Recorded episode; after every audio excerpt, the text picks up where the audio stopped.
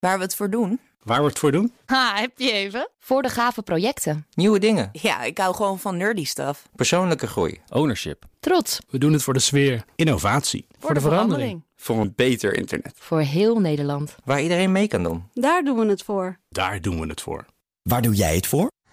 Kom werken voor KPN en groei op jouw manier. Check de actuele vacatures op het gebied van data, security, development en networking op jobs.kpn.com/tech. Wetenschap vandaag. The Nobel Assembly at Karolinska Institutet has today decided to award the 2020 Nobel Prize in Physiology or Medicine jointly to Harvey J. Alter, Michael Horton, and Charles M. Rice for the discovery of hepatitis C virus. Ah, Twee Amerikaanse en één Britse wetenschapper hebben de Nobelprijs gewonnen van de geneeskunde voor hun belangrijke onderzoek naar hepatitis C. Ik vat het nog even samen in het Nederlands. Carlijn Meijners is aangeschoven. Goedemiddag Carlijn. Hoi Roos. Hepatitis C, wat is dat ook alweer? Ja, um, hepatitis C is een van die drie hepatitisvirussen die we kennen. Uh, je hebt, zoals je weet, ook hepatitis A en B. Allemaal hebben ze een effect op de lever. Maar de infecties die ze veroorzaken, die zijn verschillend. Hepatitis A kennen we vooral van besmet water en eten. Dit virus zorgt voor een acute infectie die meestal ook binnen een paar weken weer weg is. Hepatitis B en C zorgen juist vaak voor chronische infecties. En beide worden overgedragen via besmet bloed. Professor Gunilla Carlsen van het Nobelprijscomité vertelt hoeveel mensen er wereldwijd te maken krijgen met hepatitis C. In their latest report, the World Health Organization estimated over 70 million cases of hepatitis C globally. This is likely an underestimation, as many cases go undiagnosed. Hepatitis C causes 400,000 deaths annually, and it's one of the most common causes of liver cancer and liver transplantation.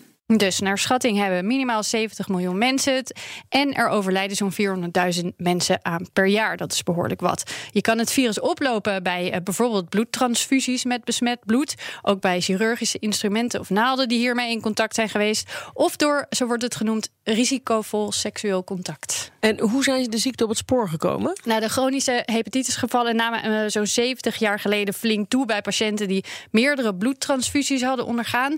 1967 werd het hepatitis B-virus ontdekt, kreeg ook een Nobelprijs.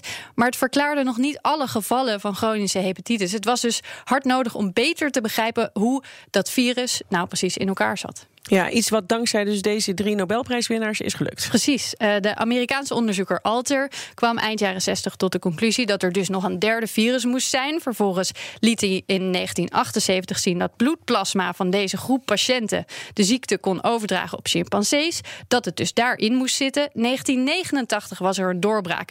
Want toen lukte de Britse viroloog Horton om het virus te isoleren en te kopiëren. En zo ook uiteindelijk een werkende bloedtest te ontwikkelen. Wat ervoor zorgde dat bloed van donoren wereldwijd gescreend kon worden. En dat zorgde meteen voor een afname van het aantal besmettingen. En de derde winnaar, Rice, heeft toen nog op moleculaire schaal bevestigd dat dit virus ook echt de enige oorzaak was van de ziekte. En hebben die ontdekkingen ook gezorgd voor iets als een, uh, nou ja, waar we nu ook op zoek zijn voor corona, een vaccin of een medicijn? Ja, nou nee, geen vaccin. Maar er zijn dankzij deze onderzoekers wel medicijnen voor gekomen, inderdaad, die inmiddels ook goed werken, steeds beter werken.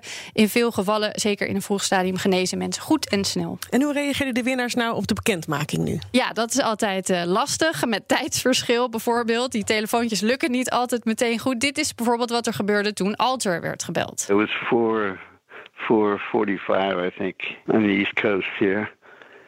The phone rang, and he said, "Who the heck is calling?" And they didn't answer it. And then about five minutes later, it rang again, and still didn't answer it. And the third time, I got up angrily to answer it. it was Stockholm. I imagine your anger subsided fairly fast. it did, it did, yeah. It uh, went away in about a second. Hij klinkt ook echt als iemand die al heel lang onderzoek doet. ja, beste alarm dat ik ooit uh, heb gehad, voegde die hier nog ja. aan toe overigens. En morgen weer een uitreiking, hè? Ja, morgen wordt de Nobelprijs voor de fysica, de natuurkunde uitgereikt natuurlijk. Laten we morgen op BNR ook even weten wie die op zijn of haar naam mag schrijven. Ook Harm Edens vind je in de BNR-app. Je kunt BNR Duurzaam niet alleen live luisteren in de app, maar ook terugluisteren als podcast, zoals al onze podcasts.